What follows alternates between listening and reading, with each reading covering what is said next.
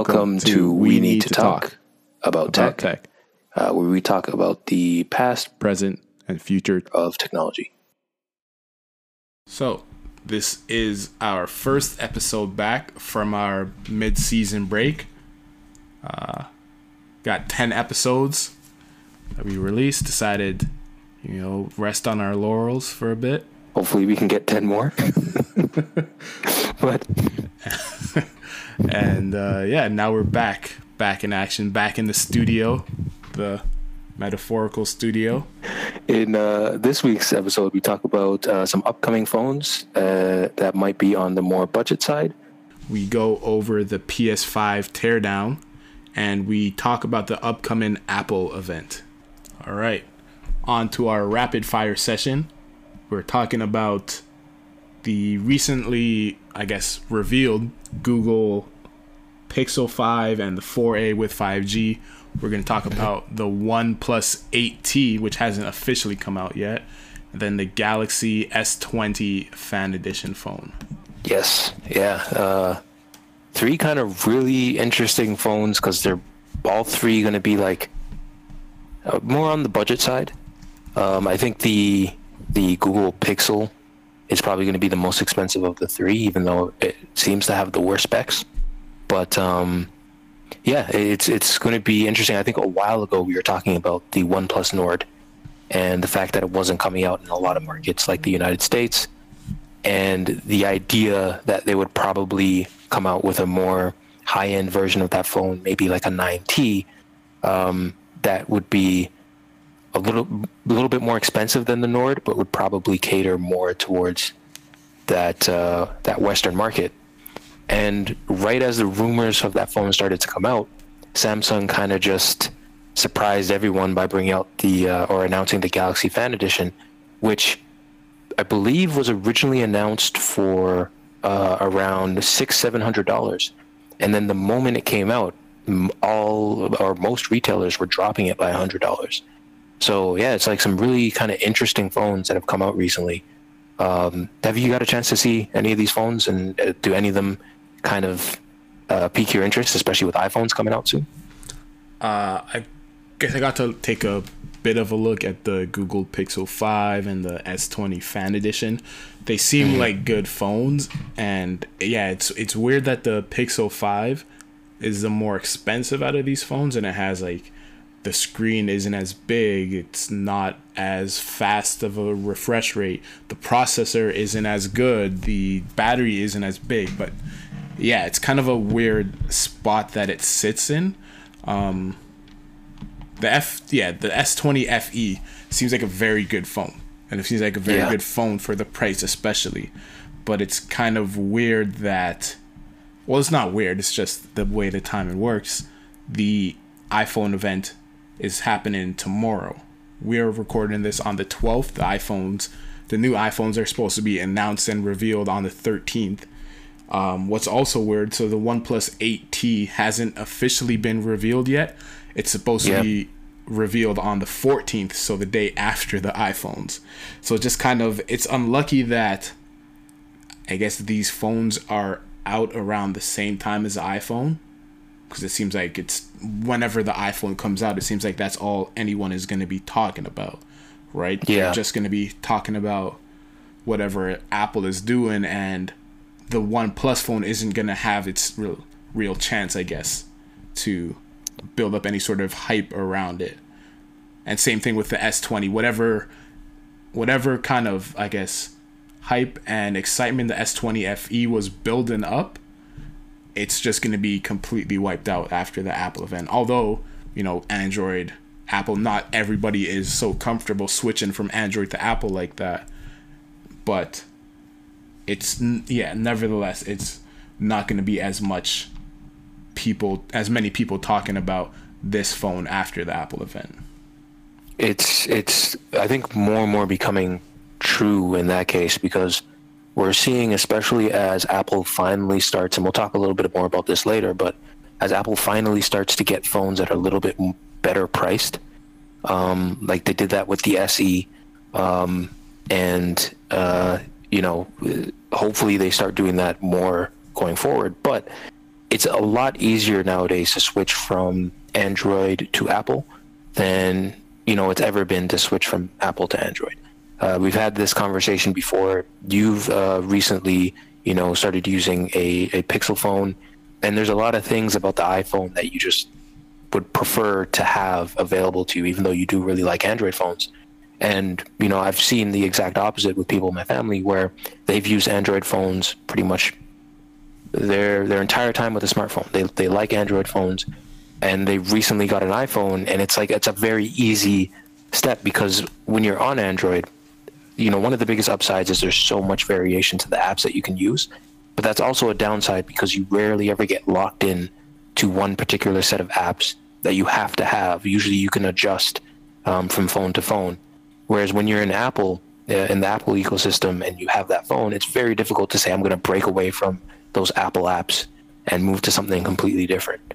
Um, but yeah, I think you're absolutely right about the the specs. So, for example, the Pixel Five is uh, a six-inch phone, just around 1080p, uh, 2340 by 1080, and it has the Snapdragon 765. Now, the the rumor specs of the OnePlus 8T and the revealed specs of the Galaxy S20 FE um, are both using the the more high end chips. So, for example, the Snapdragon 865, um, and the the interesting thing there is that both of the the phones with the 865, the OnePlus and the Samsung phone, are cheaper than the uh, Pixel 5. And I think the only thing going for the Pixel 5 that kind of puts it above those other two phones um, is one, if you like a smaller phone, because it's going to be the smaller of the three, uh, as far as we can tell. Um, and two, it's going to be the only one of these phones that has a metal build.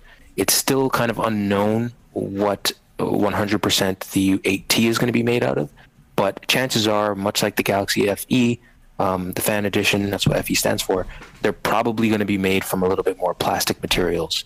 Um, and the one really interesting thing about uh, the Pixel 5 is for a lot of times when people talk about why a lot of phones switched from metal construction or aluminum construction to plastic and glass was for wireless charging.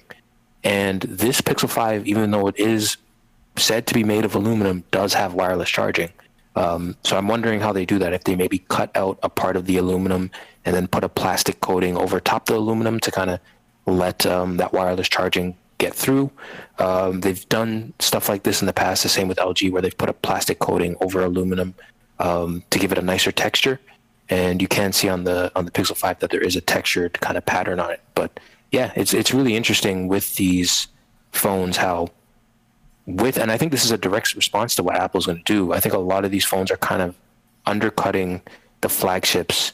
So you know the six ninety nine and five ninety nine price tag um, to kind of compete with Apple's upcoming devices. Yeah, I would definitely say so. And the thing that's also interesting too, not so much for Google, but for the other two, right? For OnePlus and Samsung, they have their flagship phones. They have their thousand, you know, twelve hundred dollar phones, and now they've kind of released this as their, I guess, the more budget friendly model. Same thing like what iPhone did. They had their flagship phones, the 11s, 11 Pros, 11 Pro Max, and then they released the iPhone SE as a more budget friendly option for people.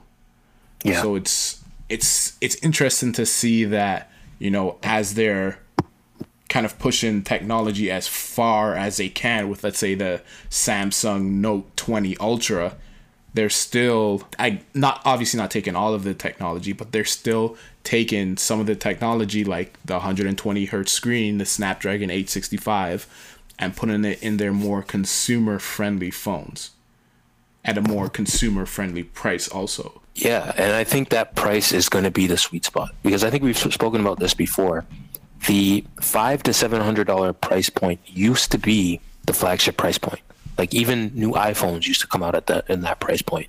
Um, obviously, those prices have exploded in the in the past few years, where above thousand dollars is now where the most expensive phones are.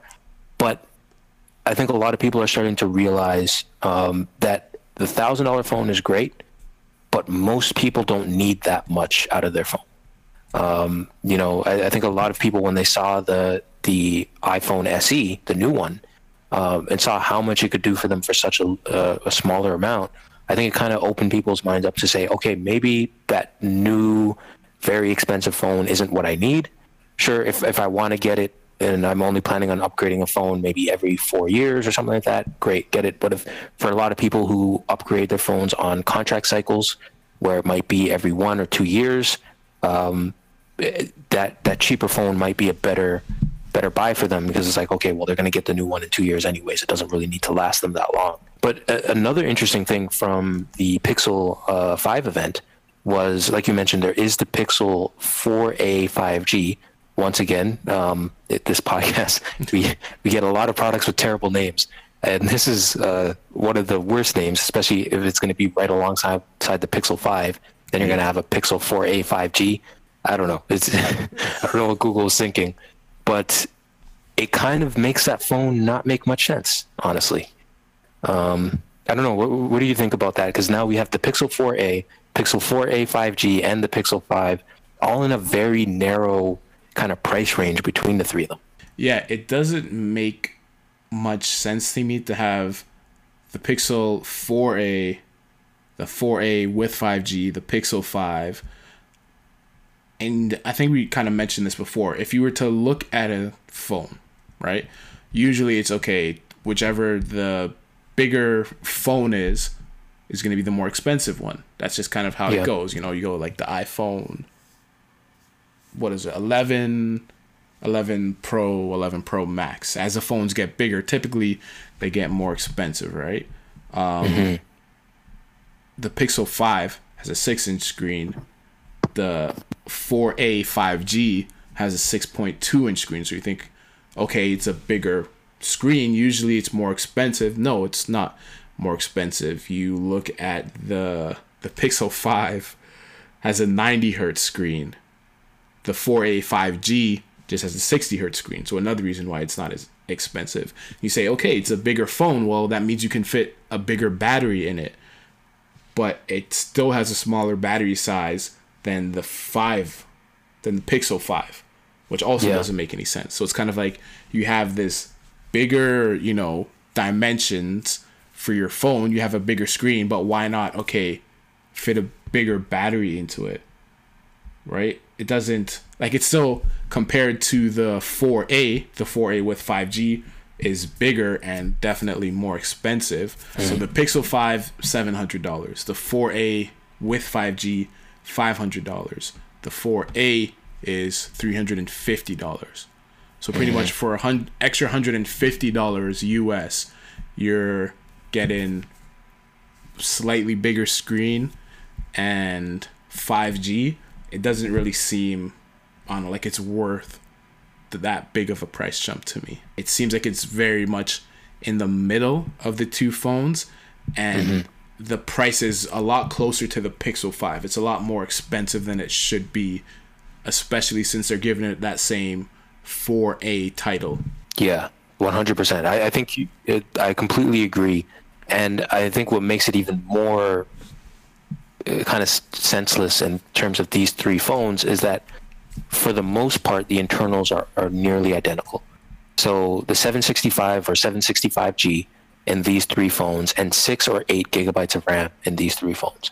So it, it's other than the 5g um, aspect of these of these devices the size is, is a little bit of a differentiating factor but for the most part design wise, specs wise, they're so similar that I feel like if they just picked two, made those two, got the price point that they wanted, maybe a 4A that was, you know, and then a, a 5, uh, just have them at different sizes and whatnot, that would have been 5. It would have made more sense to have a 5 and a 5A. You know, have a cheaper version instead of calling it the 4A, just call it the 5A, um, and then have a 5. It would have made so much more sense uh, really the three didn't really need to be there. But um, you know, another thing that they did uh, talk about in that conference, um, and I think it was the last kind of interesting thing. They had a few products, but uh, one of the things that really stuck out for me uh, was the new Chromecast with Google uh, TV. Um, did you get a chance to see this at all? No, I didn't get to look into it too much.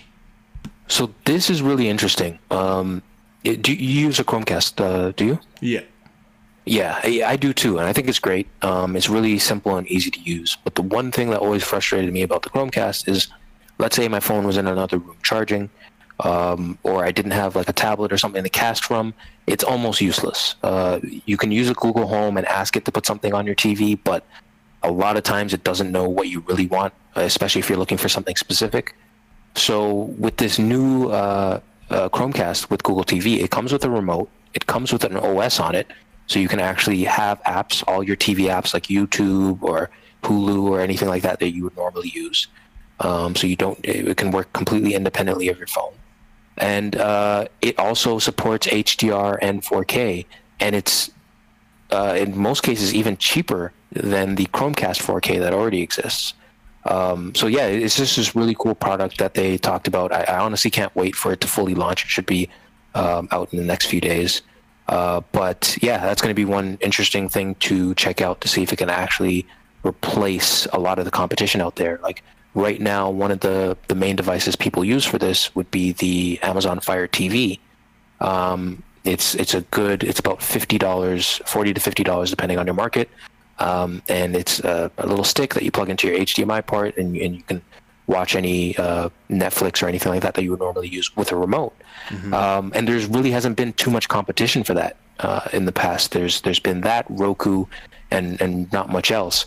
This is finally puts Android, you know, on the TV in a very easy way for a good price. In the past, if you wanted that, you'd have to go with an NVIDIA Shield um, or some kind of third-party knockoff Android box and they've never really been great solutions. The NVIDIA Shield has been great, but it's very expensive. But uh, a lot of those knockoff devices hasn't been great. Something coming directly from Google that supports HDR and 4K for a good price. It's it's probably the best thing that was announced in that event. Sounds like it's going to be good. Hopefully, I can't wait to check check it out. On to topic number one, technically. Yeah. On to our next yeah. topic. On mm-hmm. to our next topic, the PS5 teardown. So last week, Sony released released a seven minute teardown video of their PlayStation 5, where an official from Sony would just had the PlayStation 5 on the table and took it apart piece by piece, laid everything out for everybody. What did you think of it? Uh, I thought it was really interesting. Um, I, w- I was waiting for this this teardown for a while. Uh, Sony did mention that they were going to do a teardown, um, and I, I, really wanted to see how this thing was put together because it was so large, and you know they they made a very big uh, statement about how they wanted it to be quiet and very cool, unlike the PS4, which is very loud and kind of hot. Um, but you know, and we did see something like this very early on from Xbox, and I was really intrigued by how they decided to put that together. Uh, so I kind of wanted to see Sony's methodology, and I was surprised, honestly, by the teardown, by how different their methodology seems to be um, in terms of how to cool a board. And in this case, Sony has done some really kind of uh, new new ideas. They have a lot of new ideas uh, with the PS4 or PS5 that, that we haven't seen in a while, or, or really ever, especially in, in, a console. And I could imagine this is why the console is um, one, uh, pretty expensive compared to consoles in the past, and two, as big as it is. Uh, I think they really proved why it needed to be that big. But uh, I'm probably being a little bit vague. Uh, how about you? You you uh, you got to see. It. What did you think of the the teardown? I I was very impressed by the teardown. Um, I know they've done teardowns of the past, like they did for the PS4 Pro, but mm-hmm. I was really happy to see the internals. I was thinking that maybe we'd have to wait until the system gets launched and then you know some youtuber or someone gets their hands on one and actually takes it apart themselves. It was nice to yeah. see something from playstation themselves. I guess the first thing that kind of caught my attention was the side panels coming off like how easily the side panels came off. No tools needed no screws no special. You literally just like lift one corner and slide it off, and you could easily take off both panels. And it actually seems like they want people to take off the panels because underneath those they have a dust catching zone for the fan that they have. Yeah. Um, and they said, yeah, you can just pop these off and vacuum out the dust or like take out the dust straight from here. So it seems like they know that okay, systems collecting dust is a problem problem that people have run into in the past. And I guess they wanted to find a way to make it Easy. an easy fix for Yeah. customers for people that buy a PlayStation, which I thought was very consumer friendly. And also, as soon as I saw how easily they popped off those panels, I'm like, oh, everyone's gonna be customizing those. Like day one, I can see someone taking those off, either like putting a black decal over it, or spray painting it, or wrapping it black and just tossing it back on. Like, One hundred percent, and that actually brings me to the to the first question because I agree with you. I think that's one of the the coolest things that's so easy to do and, and really kind of it's these big large side panels that you could just easily take off. You can vacuum out, but then also for the customization. So we both know you're getting a PS PS5. Like that's that's going to be a, a foregone conclusion. It's going to happen. So let's say every single color is available for those side panels. What do you go for? If every color is available, I would probably go with white. Just so that in the future, I could do whatever I want to it. Like I'm sure, mm. let's say, let's say day one PlayStation Five comes out, I'll probably get like a dbrand skin, Yeah. right? I'll probably get either like some sort of flat black or maybe like a carbon fiber skin to it, and I'll stick that on. And then maybe eventually I'll get tired and I'll take that off and then I'll put some other decal on it. But in terms of, you know, future customization, I feel like white is the easiest thing to customize. Yeah. even maybe I yeah, won't- one hundred percent. Yeah, maybe I won't put a full decal on. Maybe I'll put like a sticker. I don't know. Like Apple always gives out stickers. Um, like I don't know, different companies always give out stickers. You see, I have a bunch of stickers on the back of my laptop. Right? Maybe it becomes a thing where now, okay, games start coming out with with stickers. I don't really imagine this happening, but you know, I could feel people putting all kinds of decals or decal, however you prefer to say it, on on their PlayStations to kind of, you know, customize it and make it their own. Yeah, and it's, it's also a thing where like if at one point you decide you want to sell it or you decide you just want you know a cleaner aesthetic, you can just take that off, keep it there the way you had it originally, whether it was a collage or whatever you decided to do with it, and just get new ones and stick them on, which is such a brilliant idea. Something that's absolutely not available on the Xbox. But I think one thing they both share is that they both have this large real estate uh, on them for customization, which I think is great. And then, you know, another interesting thing about as they go a little bit deeper into the console is the extra port for the the hard drive or the NVMe storage, um, which is unlike Xbox. Once again, uh, different methodologies between the two. It is something you can get from a store. You can go and buy NVMe uh, NVMe drive essentially, and just pop it into your PlayStation as opposed to getting something proprietary like you would need from Microsoft. Xbox, yeah. Um, so did that like? Do you like that idea better than you know the the kind of memory card type uh, solution that Microsoft has? The fact that you can just open it up and put your own thing that you can buy from a store. I definitely like that idea better.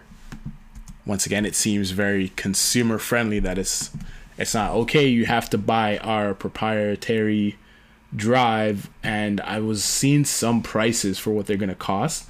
And I guess what is it? Uh Xbox Series S is supposed to cost 249, was it? Uh, two ninety nine. Two ninety. nine. Sorry, yeah. Yeah. Xbox Series S is supposed to cost two ninety nine. I'm pretty sure I saw that the expandable storage from Xbox was gonna cost two forty nine. Uh, two nineteen. Two nineteen. Two nineteen. So your entire system is two ninety nine. Expandable storage is two nineteen, which is ridiculous. Like that's it's Yeah. absolutely ridiculous that you can make a console, you can sell a console for two ninety nine, and then you can sell expandable storage for that console for two nineteen. Right. It, it's it's it's it, like you mentioned. It is very um, like interesting that how expensive these things are.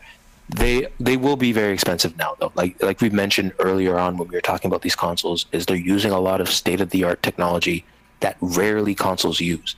Like you know, solid state hard drives have existed for a very very long time, and even just last generation, they were still using mechanical hard drives, slow mechanical hard drives you know, very kind of slow to adopt this idea. And then the moment they adopt uh, the solid state versions, they go for the most expensive kind possible with the PCI Express 4 um, and the NVMe uh, kind of connection. They're both going to be very expensive right now.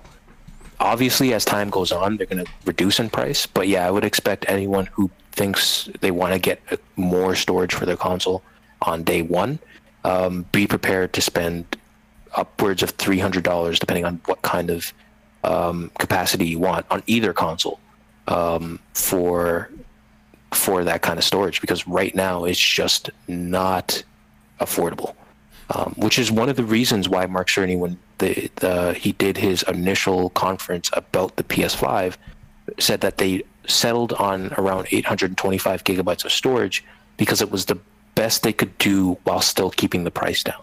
And even just a small incremental increase in storage will greatly increase the price just because of how expensive those chips are right now. One thing that I guess, another thing that I like about PlayStation's approach to this, right? You said everything is going to, all this this technology for storage is going to be expensive right now, right? Mm-hmm. And obviously, because these systems are coming out right now, and they know their next system won't come out for another, let's say, two to six years, right? Mm-hmm they have to be as close as they can to like the top of the top to the bleeding edge of technology now because they know hey over two four six years by the time we're ready to come out with another system this stuff is going to be old news so they yeah. can't put just your basic ssd in because if it's already outdated now by the time you know two four six years come comes around this is going to look like a dial-up phone yeah so and so that brings me to what I like about Sony's approach is because you could buy it from a computer store, right? Right now, okay, what's the best? NVMe 4? Yeah. Maybe 2 years from now there's NVMe 6 and you could still take that and plug that into your PlayStation and see performance upgrades because what people were doing with last generation, right? They shipped with a, a regular hard drive. People were able to buy an SSD put it into their PlayStation 4, and you would get some performance upgrades from it. Not nothing that drastic. You know, your games would load a bit quicker and that sort of thing, but you were still able to get some sort of performance upgrades from updating your hard drive. So I could see the same thing happening in the future for PS5. Let's say four years from now, there's now a new standard for SSDs, right? Mm-hmm. Now you can take that plug that into your PlayStation 5, get some sort of performance boost, and maybe Xbox is still on NVMe 4 with their proprietary hard drives that they've created for people. And uh, yeah, like, I think that's something that could definitely happen where within the PCI Express uh, 4 kind of infrastructure, we can see read and write speeds get faster and faster. Um, beyond that, like if if the next generation of PCI Express comes out, there would need to be like some hardware changes to kind of take advantage of that. I don't know if it would be backwards compatible where it would be a situation where you can you can put that into the system and still get um, good specifications. That being said, PCI Express 4 is probably going to be around for a very, very, very, very, very long time. Um, um, kind of like how PCI Express 3 was, it's probably going to encompass multiple generations of consoles. And like you mentioned, the same thing that happened with PCI Express Gen 3, hard drives only got faster as time went on um, to take advantage of that bandwidth that was there. There could be a situation where, yes, current drives are saturating that bandwidth already, but I have a feeling that these drives are only going to get more efficient. And, uh, you know, that's something that, that Sony and uh, it, with the PS5 is going to be able to take advantage of with the fact that you can just put it in. Now, that being said, that still remains to be seen because we've seen from Sony that says there's going to be a select few uh, drives that will be compatible with the PS5, but I have a feeling that that will change very, very quickly um, as this this standard starts to grow and mature. Um, and also uh, on that, it, it's also going to be another thing where the actual hard drive that's available on both these systems. So the one terabyte that's on the uh, the Series X, the 512 gigabytes that's on the Series S, and the 825 gigabytes that's on the PlayStation 5 are all soldered onto the motherboard. So the actual base storage of the, the system that you're going to be getting, it's going to be fixed for the lifetime of the console. Um, that won't upgrade uh, at all. And that's going to be the, the basis of what you're going to be running your games off of, at least from the beginning. Um, but the interesting thing about the where PlayStation kind of goes a little bit above what Xbox is doing is that the base speeds of that soldered um, storage is much faster, uh, both compressed and uncompressed, than the Series X. So it's going to be interesting to see how these play out.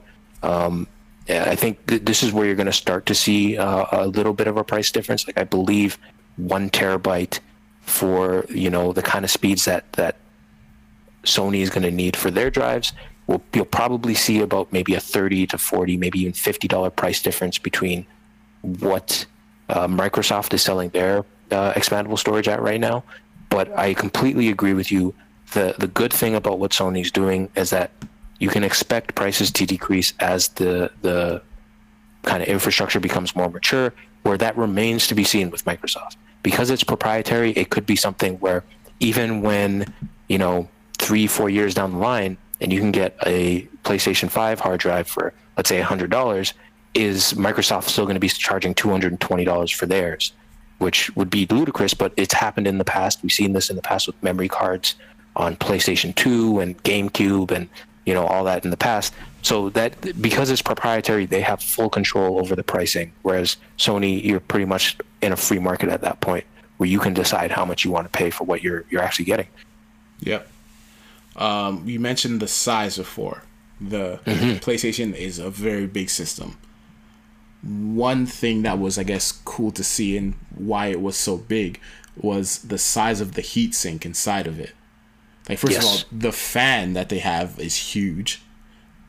Not to mention the heatsink. I I don't know from from the guy taking it apart, it looked like it was half of the system to me. Was the heatsink yeah. size?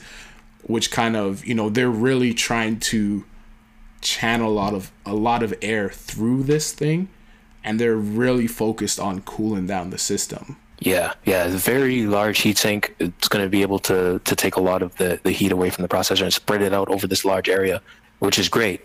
Um, i did have some worries uh, in this this teardown um, that we'll probably get into a little bit later but uh, the one thing I did notice is I also had worries in the in the Xbox teardown of how tightly packed that thing was because what they did uh, the big difference in the PlayStation 5 methodology and the Xbox Series X methodology is that Xbox has uh, a motherboard that's split into two.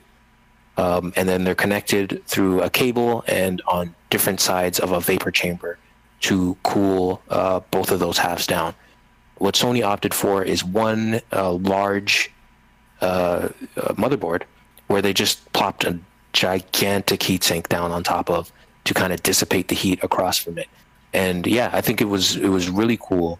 And then what was under the heat sink was also really interesting as well. Uh, the liquid metal to cool the SoC. Ye- yes. So the the interesting thing is like liquid metal. It's it's a gallium based um, thermal interface compound. So it's it's essentially the the thing that you put between a heatsink and a processor to get the heat away from the processor and into the heatsink. And normally you would use like a paste, and uh, it has you know a threshold of how much heat it can conduct, and put it into the the heatsink. The liquid metal and, and gallium, you know, it's a it's a metal that has a very low temperature melting point, so it doesn't need to be boiling in order to be a liquid. Um, hence the name liquid metal. And the interesting thing is it can take away that heat from the processor, can conduct that heat a lot better than any other paste. Now, as the, when they t- tore this down, there was so much intricacies to where that that processor was. There was like two kind of buffers, like a foam and a rubber buffer around where the heatsink met the processor to kind of make sure that liquid metal doesn't leak out. And a huge point to that is because it is metal. If it ever does leak off of the die or the the the, the heat spreader of the processor and gets onto the board, it could either short out the board um, because it's metal and it's conductive and conduct electricity. So it could either short out the board or it can even erode parts of the board, which is one of the things that kind of really kind of worried me. But at the same time, this is something that really no one is really doing right now. I mean, there's a couple computers that do this. A lot of people who build their own computers uh, use this. But yeah, it's it's really crazy to see this on something that's going to be mass produced for a huge audience uh, like this. And this could also kind of, you know, this could is is somewhat of a reason why I guess production for PlayStation 5 isn't what everyone was expecting it to be because this mm-hmm. process mm-hmm. of, you know, applying the liquid metal to the SoC and even like you said, it's a very it's contained very well right? Yeah. How they engineered the containment of this liquid metal is very important, and it takes time. Whether I'm I'm sure they're not doing this by hand. I'm sure there's some sort of, you know, assembly line that's putting this together, but still it takes time as opposed to just, you know, putting thermal paste on a chip instead. So it could it could be part of the reason part of the reason why um I guess demand for the PlayStation has kind of surpassed the supply of it because it's it's yeah. taken more time than usual to produce these systems for mass consumption. And you know, my kind of worry uh, about it. I mean, Mark Cerny and I'm sure his team are very intelligent people, a lot smarter than me, uh, and they know how to design a console. But the one thing for me that kind of worries me about the fact of the, the the methodology that they took, the one large uh, motherboard that's going to be subjected to a certain amount of heat and could flex potentially. Hopefully it doesn't, but it does have the potential to flex. And then have this liquid metal that you know needs to sit in its reservoir to not kind of leak out into the rest of the board. To me, kind of denotes that this might not have the longest lifespan in terms of consoles. Um, because it's one of those situations where I think there, has been an interesting kind of I think it's been blown a little bit out of proportion. But a lot of people have been talking about the fact that this is the first console in a while, both the Xbox and the PlayStation, where the storage is soldered onto them. So you know, if your storage goes bad, bad. We've seen this uh, happen a couple of times. Um, you could just take out your hard drive and put a new one in. Um, with these kind of consoles, that isn't the case. You you have the hard drive soldered onto the motherboard. Essentially, you'd have to get it desoldered and a new chip uh, put back in its place which honestly I think that's blown a little bit out of proportion because there's going to be repair shops that can do that as long as there isn't any kind of encryption chip or anything like that, like Apple does, where they would restrict you from doing that. Um, so that shouldn't be too much of a problem. But the one thing that does worry me about the, the PlayStation is that taking this thing apart with this liquid metal being there, um, if you need to do something that's simple, or even if you want to do something that's a little bit more complicated as the console starts to go on in its years, um, dealing with that liquid metal is going to be definitely a much more difficult proposition. And then the idea that that could potentially leak out at some point because these, you know, you could potentially be changing the orientation of these consoles. I doubt that it will happen, but if it does, that is a quick way for the console to kind of, you know, get shorted out or get eroded or even just die. Um, and that's the one thing that does worry me about it. But like I said, clearly uh, the people who engineered this console know what they're doing. I hope it's something that does last very long. But yeah, I, I would imagine that when this thing gets revised, that's the first thing that's going to go. Um, so when a PlayStation 5 Slim comes out, I would imagine, and they can get the heat down from the chip, mm-hmm. I would imagine that's the first thing that they're going to change is not have that liquid metal because, like you said, 100% that's going to slow down production a little bit, um, and you know it's just a, a little bit more of a volatile component. But at the same time, it is something that we haven't seen before. It's really cool.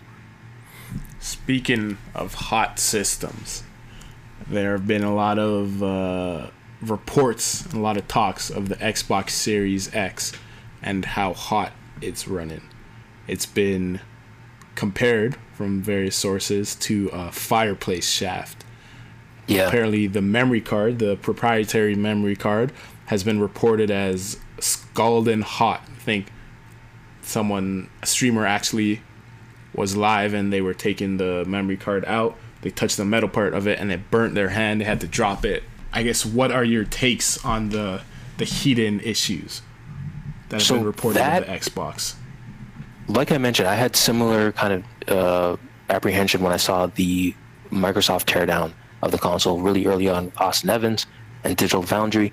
And that was one thing that kind of worried me a little bit. Was so the way the Series X is kind of set up is, like I mentioned, it's got two boards that are connected by cable attached to a vapor chamber uh, that's in the middle of them, almost like a sandwich, and it has one fan at the top that is exhausting. So it's sucking air from the bottom and exhausting air out the top.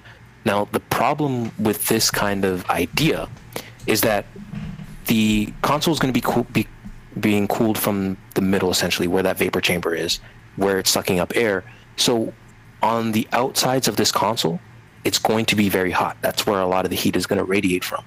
And that's normal with consoles. But the biggest problem I had with that is that the space between the the backsides of those boards and the edge of the console, where the actual black plastic is that's going to be facing outwards, is very slim.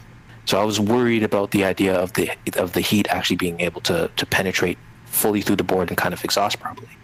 But this news that the console so there's two sets of, of news that, that, that we were getting. Originally, it was that the heat being exhausted from the console was being very hot. Like if you put your hand over the fan, you'd get warm air. That's a good thing. That's a great thing. That's something that you're going to want to see happen because that means that the console is dissipating the heat that's inside of it. Now, heat around the outside was something that I was worried about. Um, and I have seen those reports, and it is something I'm still kind of worried about, although some um, uh, kind of people who've had this, uh, specifically uh, Alana Pierce has spoken about it, uh, uh, Kind of Funny Games has spoken about it. A lot of these people have spoken and said it's not really that noticeable to them. They haven't noticed that the console's been getting hot. So I don't know if maybe a couple of people just have um, defective pre-production units, or maybe they're just not used to a console being hot. Um, but you know, consoles being hot is a normal thing. They they do get hot. Um, my PlayStation 4 gets very hot uh, if I leave it running, and you can kind of notice it if you ever go towards like the back of the PlayStation 4 when it's been running for a long time. You can feel that warm air, and then if you take off the the hard drive uh, cover and you put your hand near there, a lot of the metal parts will be pretty warm. Not so much to burn your hand. I don't know if that's potentially just you know streamers being over dramatic. It's kind of a part of the job, but yeah, I, I do think it is something to worry about, especially with Microsoft's track record. But uh, I still Red think it, it remains to be seen. Yeah, the red ring of death with the Xbox 360. But I still think it remains to be seen if this is something you should worry about now, or maybe wait until people get their hands on it and see if these consoles are dying. Because heat is just a part of, of consoles. It's going to be a part of the PlayStation 5. It's going to be a part of the Xbox Series X. It's all about whether or not it can get rid of this heat efficiently um, to the point where the console doesn't have to shut down. If it was a situation where these guys were saying these consoles were getting very hot and their games were crashing or that the console was dying and turning up- itself off, that would be a problem. But so far, we haven't heard any any um, kind of words that that's been happening. So I don't think it's something to be worried about now, but maybe pay attention to see when these things come out if this becomes a problem. on to our final topic, the upcoming Apple event. So we're Yes. recording this on October the 12th. The Apple event is October 13th, Tuesday, October 13th, 2020. This is their big event for the year. Probably. Um, the last Hopefully. event, hopefully, the last event was more focused around Apple Watch Series 6 and the new iPad and the new iPad Air that they're updating. This is supposed to be their iPhone 12 event. I guess what are you expecting from this event? Well, um, I'm expecting iPhones, like a lot of iPhones, because uh, as much as both of us, both of us liked the last event, uh, I think we both mentioned like it was a little bit. We saw a little bit of disappointment from a lot of people who were expecting iPhones because normally that's when Apple would unveil them. Um, so I'm hoping you know they they show all the iPhones in the world in this event, and the rumors is there might be quite a few of them. So yeah, I'm expecting to see a lot of iPhones. I don't know if we'll see a Mac. I'm kind of hoping we see that too. But um, really, the one thing I'm, I'm really looking forward to is seeing a lot of iPhones at a lot of different price points. That uh, is going to entice a lot of people to uh, get new phones this year. There definitely will be an iPhone. I'm, I'm hoping. I'm hoping more than one. yeah. So I guess for the new lineup, kind of what everyone's saying. I don't know if you could call it a rumor. I guess technically, until Apple confirms it, it's a rumor. But Yeah. what everyone is saying is there's going to be four iPhone models. There's going to be two. So there's going to be an iPhone 12 mini, which is going to be a 5.4 inch phone. There's going to be an iPhone 12 Pro Max, which is going to be a 6.7 inch phone. And then in the middle, you're going to have two 6.1 inch iPhones. One is going to be the iPhone 12, iPhone 12 Pro. Um, now, this is a rumor once again, not confirmed. Mm-hmm. Apparently, tomorrow they're going to only be, I guess, releasing the iPhone 12 and the iPhone 12 Pro, so the two middle versions. Apparently, mm-hmm. you know, due to complications with COVID and their supply chain, they actually won't be releasing the iPhone 12 mini and the iPhone 12 Pro Max until November. We'll see if that's actually the case. Once again, it's just a rumor. It would be great if they could announce all four phones tomorrow. They release the pre order date for all four phones tomorrow and they get everyone super excited for it. But it's a possibility that they may only be. I mean, they may still announce all four phones and just say, hey, these 6.1 inch phones you can get by the end of this week. The other ones you're going to have to wait. Um, but I guess talking about the pro models, right? We kind of talked about this on our last podcast, talking Yeah. about the iPad Pro compared to the new iPad Air, right? Mm-hmm. They had changed the design language of the iPad Air to match the iPad Pro and what is supposed to be the new design for the iPhone 12s, right? Now, I guess we were kind of saying, hey, you take this iPhone, no, sorry, you take the iPad Air and you give it USB C charging, and you say, oh, this data transfer is so much faster and this is better. So, does that mean that now your your iPhone 12 Pros are going to get USB C charging? Because we know that USB C is better. You've told us USB C is better. So now, does USB C come to your Pro model phones? And now just the iPhone 12 mini and the iPhone 12, those stick with Lightning? What are your predictions I mean? I think everything stays with Lightning. I hope that's not the case, but um, maybe just the Pro Max if they do that and that has USB C. But right now, I could see everything staying with Lightning, and they just don't mention it. They don't mention anything about USB C. USB C doesn't get mentioned anywhere because it would be weird if they're like, okay, uh, here's the iPhone 12 Pro Max and it has USB C and it's so great, it's so fantastic, and then here's the iPhone uh, 12 Pro, non Max, and it has Lightning, and yeah, that's great too. I, I don't know where you kind of cut that off because essentially what you'll want to do is you'll want to start with the cheaper phones and then move your way up to the more expensive ones. So maybe that could work where, you know, by time you get up to the more expensive ones, you're just kind of talking about its its benefits. But I, to be honest, it's one of those things where I feel like Apple can do anything and people will respond to it. They're so well. They do. They communicate the, their product so well that it doesn't matter what they say. It seems like people are drawn to it. Um, and in terms of like the fact that two might be be released later than the others, unfortunately, this is something that we've seen a lot more from Apple in the past few years. Where you know, back in the day, they were the kings at saying, "and you can order it today."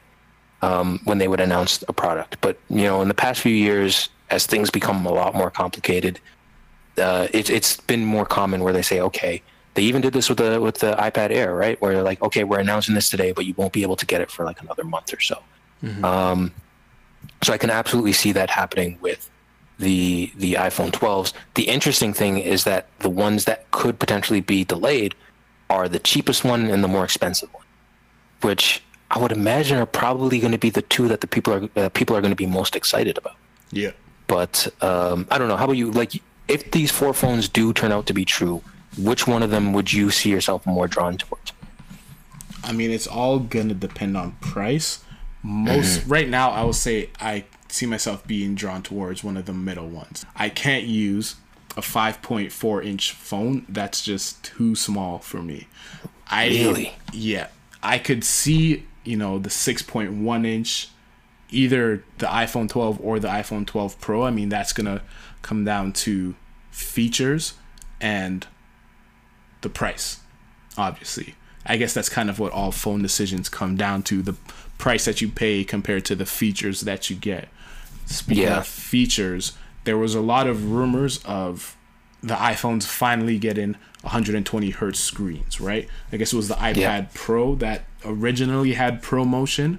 which was- ProMotion, yeah. Which was their kind of adaptive between 1 hertz to 120 hertz screen. So there are rumors that this was coming to the iPhone 12 Pros.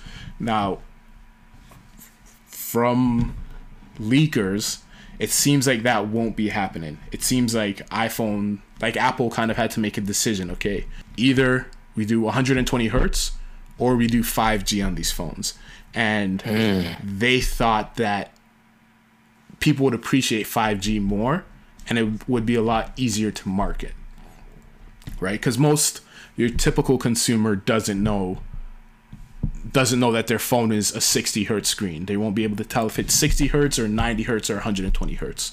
Right? Those are going to be more of the I guess the tech savvy, the more the I don't know, the people who care more about those intricacies, as opposed to if you say 5G, everyone understands 5G. Everyone understands that their phone is running on 4G, and 5G is better than 4G. Everyone knows that. 1G It's- better. Ex- exactly, and it's it's kind of, it's marketed everywhere. Not Yeah. everyone is marketing 120 hertz refresh. Like, so apparently, they've decided to they've decided to not do 120 hertz screens. They're only going to do 5G in their phones. And this isn't even to say all of the iPhone 12s, probably just the Pro models. We'll see what turns out to be true from that. That's actually an interesting one because to, a certain extent that's a little bit disappointing to me because i think as we were talking about in the ipad air versus the ipad pro in our previous podcast they were getting really close to having clear clearly defined lines between these products all across their line. So i could it could have even been a situation where you could have had an ipad um, sorry an iphone mini an iphone uh, 12 an iphone 12 air and an iphone 12 pro. Like it, it would have made although that probably wouldn't have worked in branding it would have made a lot of sense in terms of what are these what these phones included where an iphone air and an iphone pro would have been almost identical except the pro had promotion and the air didn't. And like, Um, and lidar. So like it's it's one of those situations that if that was coming down to the phones it would have made so much sense as to you know clearly drawing these lines between their product line. Um, but at the same time when it comes to phones like I, I love you know high frame rates and high refresh rates on computer screens and all that that's great that's fantastic could care less about uh, about it on a phone um, and I know a lot of people really do like it. Uh, I don't know why, but you know, it they, you know a lot of people say it makes their phone feel more snappy and whatnot. That's great. But if it is a situation where it's going to either delay a phone or make a phone more expensive, I don't think it's a good trade-off. Um, but at the same time, I feel the same way about 5G. I honestly don't see a huge reason why 5G needs to exist this year. Um, the infrastructure just isn't there uh, in a lot of places, but I do understand that it's kind of future proofing your phone. And I, if you're going to choose between the two, that makes more sense to go with because 5G will be a thing.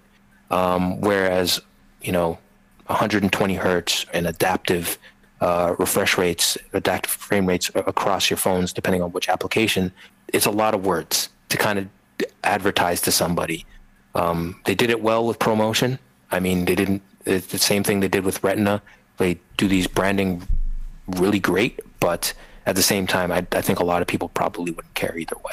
Oh, I was just going to say another thing um, from this these rumors that kind of I find a little bit interesting, and you can let me know um, if you find this interesting at all. If you want to go back to the phones, but the idea that they could also unveil an over-the-ear style headphone um, in this event is that something that you'd be interested in? uh, definitely not. Really? I had heard about this too, um, Mm-hmm. over the ear headphones. Um, I think what do you call them? They're Apple Studio or something like that. Probably, yeah. Yeah, I'm not really that interested in it. The only time I wear headphones right now are either when I'm gaming Mm-hmm. or I'm going for a run. When I'm gaming, True. I have my PlayStation headphones that I wear, my PlayStation over Yeah. headphones. Um, when I'm going for a run, I have the like Dre Beats, Power Beats that kind of wrap around your ears. Yeah. Those are the only two times I'm really using headphones. So I don't really, I wouldn't have a use for it. I also still have my Dre Beats Studios, which still sound amazing, which are over Yeah. the ear. So it's like, if ever, I don't, I don't have a need for that.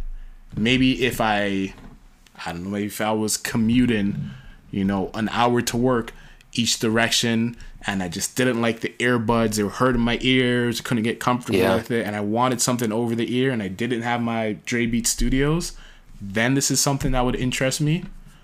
But I really don't have a need for these headphones at all. So yeah, I kind of I kind of agree with you with a lot of situations because I have the uh, Beats Solo threes. Um, I think they're Solo threes. I can't remember which ones, but I I think those are the most comfortable headphones I've ever owned. Um, they don't work very well anymore. I've had them for so long that they're kind of uh, breaking down a bit, but I still use them just because they're so comfortable. Every other pair of headphones I have give me the worst headache ever. Like I have a pair of AIAIAI TMA twos. They sound great, but the headband on them is so tight that I can't wear them for more than like 10 minutes. And uh, those are the headphones I always go back to. And then on the earbud side, earbuds just annoy my ears to no extent. Like I can't wear them. And I've seen how popular AirPods are. I, so many people in my family have them, and they talk about how great they are, but I just can't use them. So the idea that they could produce an over-the-ear style version of the AirPods um, sounds great to me. Like it's something that I would definitely be interested in. But then also, what also really interests me about it is that if they do this, this kind of makes Beats irrelevant for Apple. I could absolutely see Beats getting sold um, or just kind of going under the radar because if you want over the ear and you have an Apple kind of equivalent and you want in ear and you have an Apple equivalent, really they are competing product for product with Beats. Um, and yeah, I could see a situation where Apple has taken the expertise they got from the headphones that both you and I really like and just bring it into their own brand, which would be amazing. But I mean, Beats has been pretty irrelevant for a while. I feel like since Apple bought them and they came out with their AirPods and AirPod Pros, it's like Beats used to be the thing, right? It used to be everyone had Beats. You'd see, like, I don't know, any person on the subway, any person on the bus, anywhere you go, people are wearing Beats. And then it's slow, you slowly stop seeing Beats and you started seeing AirPods. And then now you only see AirPods. I couldn't tell you when the last time I saw someone wearing Beats was Yeah. right? It's that's kind of and it's like what you said. Apple is very good at marketing, at promoting their products and making them seem like, oh, this is the thing to do or the thing to have. And as if they do release the I don't know, the Apple AirPod Studios, whatever they decide to call them, I can Yeah. see that being the next thing that everyone decides to go out and buy. I was just gonna say, I'm not gonna lie either. I'd probably be interested in looking into them as well, especially if they're as comfortable as the solos. I will say though, the one thing that really kind of made me not want to buy new Beats was the fact that they got rid of the headphone jack and replaced it with only Lightning, which, as someone who doesn't use an iPhone, was very frustrating. But um, hopefully they don't do that with these. I'm sure they would, but if they do make them, hopefully they keep a headphone jack. It's gonna be all That would great. wireless. oh man, Come on. sometimes you just need a headphone jack, man. Wires are for boomers. Speaking of products, there's also been rumors for a, a while that they're finally going to reveal uh, their own Apple silicon powered device. Whether, whether that be a MacBook or a MacBook Pro or an iMac, that could be coming this event. Or if the rumors are true and then you know they're saving the pro mini and the pro max for a later release a november release. Maybe they then save the imac and the you know the MacBook Pro for those dates also, but it would be um like a an amazing one more thing if at the end of, of tomorrow's presentation they say we also have our MacBook Pro and our iMac both powered by our A14X Bionic chip that you can pre-order on Friday and get on October the 23rd. That would be an amazing thing. Will it happen? 100%. Who knows? I hope so. I really hope so. It's funny because like we, we've talked about this before. I think this podcast is a good balance because you know I don't use a lot of Apple products. You do. Um, you you use quite a few of them, but nonetheless, I'm still very excited when they announce new stuff. And uh, I love to see kind of Apple do their thing uh, like no one else does when it comes to releasing new products and, and showing why they're different than everything else that's on the market. And I've been waiting to see why Apple Silicon is going to be better than x86. Um, you know, we've heard bits and pieces from them here and there, but I kind of really want to see it in the flesh. Um, and I can't wait for them to announce it. And if we've spoke about this in many kind of previous Apple events, if they show this device as a one more thing, that is going to be one of the coolest kind of ways to end it. Because one, it's going to look different. I would imagine it's going to look different than any computer that they've made in the past. Um, and that's something that is going to be even more exciting because Apple hasn't changed the design of any of their computers, whether it's their desktops or their their laptops, for a very long time. So to see a kind of new design, kind of aesthetic to an Apple computer, uh, is going to be something exciting to see. So yeah, I hope I hope we see that as well. My prediction for whenever they do release these, whether it be tomorrow or next month, I could see them going with like the squared off edges for these two, right? Like, mm-hmm. there is no yeah. reason why the next iMac can't just be a giant iPad Pro. Yeah, There's no reason, right? Like you can fit all of that in an iPad Pro. Just take that, stretch it out, attach a keyboard and a mouse to it. There you go. I could see them doing the exact same thing for their MacBook Pros, right? Just square off all the edges. I mean, the edges are pretty squared off as it is, yeah, but take the bezels off the screen. Square off things a little bit more. That way, the design language is the same throughout your Apple. Well, I guess not your Apple Watch. No, yeah, your iPhone, iPad, MacBook, iMac, all the same looking kind of device. I could see them Yeah. doing that. And another really cool thing is when they finally do um, bite the bullet and, and announce these products and kind of show them off, I would imagine that this is going to be Apple's, you know, desktop and laptop foray into touchscreens and Apple Pencil support, which could also be a really really cool thing if they if they do uh, implement those into their actual mainline computers. It's only going to be like I'm I'm looking at a Galaxy Tab right now with a pen. It's something that I really like using, um, but there's so much kind of software that's available on Mac for creatives that I, I would imagine so many people would love to be able to use full-fledged Photoshop with the Apple Pencil. And if it comes to a situation where the next MacBook has pen support and touch support, I would imagine that that would make a lot of people very excited. Yeah. Yeah, it's surprising that they haven't put touch support into any of their I guess like computing devices yet. Yeah, But I definitely see that coming. And like what if in what if the 12 Pro Max you can use Apple Pencil with with? That would be pretty cool. that would be really cool, especially if they do uh, decide to come out with um, with a, a new version of the pencil. Maybe they come out with a pencil that's a little bit smaller, a little bit slimmer, a little bit easier to carry around. Maybe with those flat edges can even attach to the edge of an iPhone. It could be Apple's answer to the Note, which they haven't had, uh, the Galaxy uh, Note series, which they haven't had uh, pretty much ever. So yeah, that's another really good point. Um, but hopefully, this isn't setting expectations for the event too high. I think a lot of people uh, did that with the last event, and we're a little bit disappointed. But I think regardless, this one is going to be um, is going to be satisfying, just because we are definitely going to see an iPhone. I hope definitely going to see an definitely going to see a single iPhone. At least one. at least one, hopefully four, uh, if not two. But um, Yeah, and I think that's gonna that's their bread and butter. That's what people want to see. And I, if they do kind of show a little bit more uh, of that bonus stuff, like the headphones and potentially Apple Silicon, only would only sweeten the deal. But iPhones are definitely going to be the focus. Definitely. Any uh, closing statements for this episode? Uh, yeah, uh, I thought this was a great uh, episode, and also uh, if anyone's listening and has any tips for to to make my headphones not super painful, uh, it would be greatly appreciated. yeah, reach out to us on uh, uh, Twitter, YouTube. Yeah.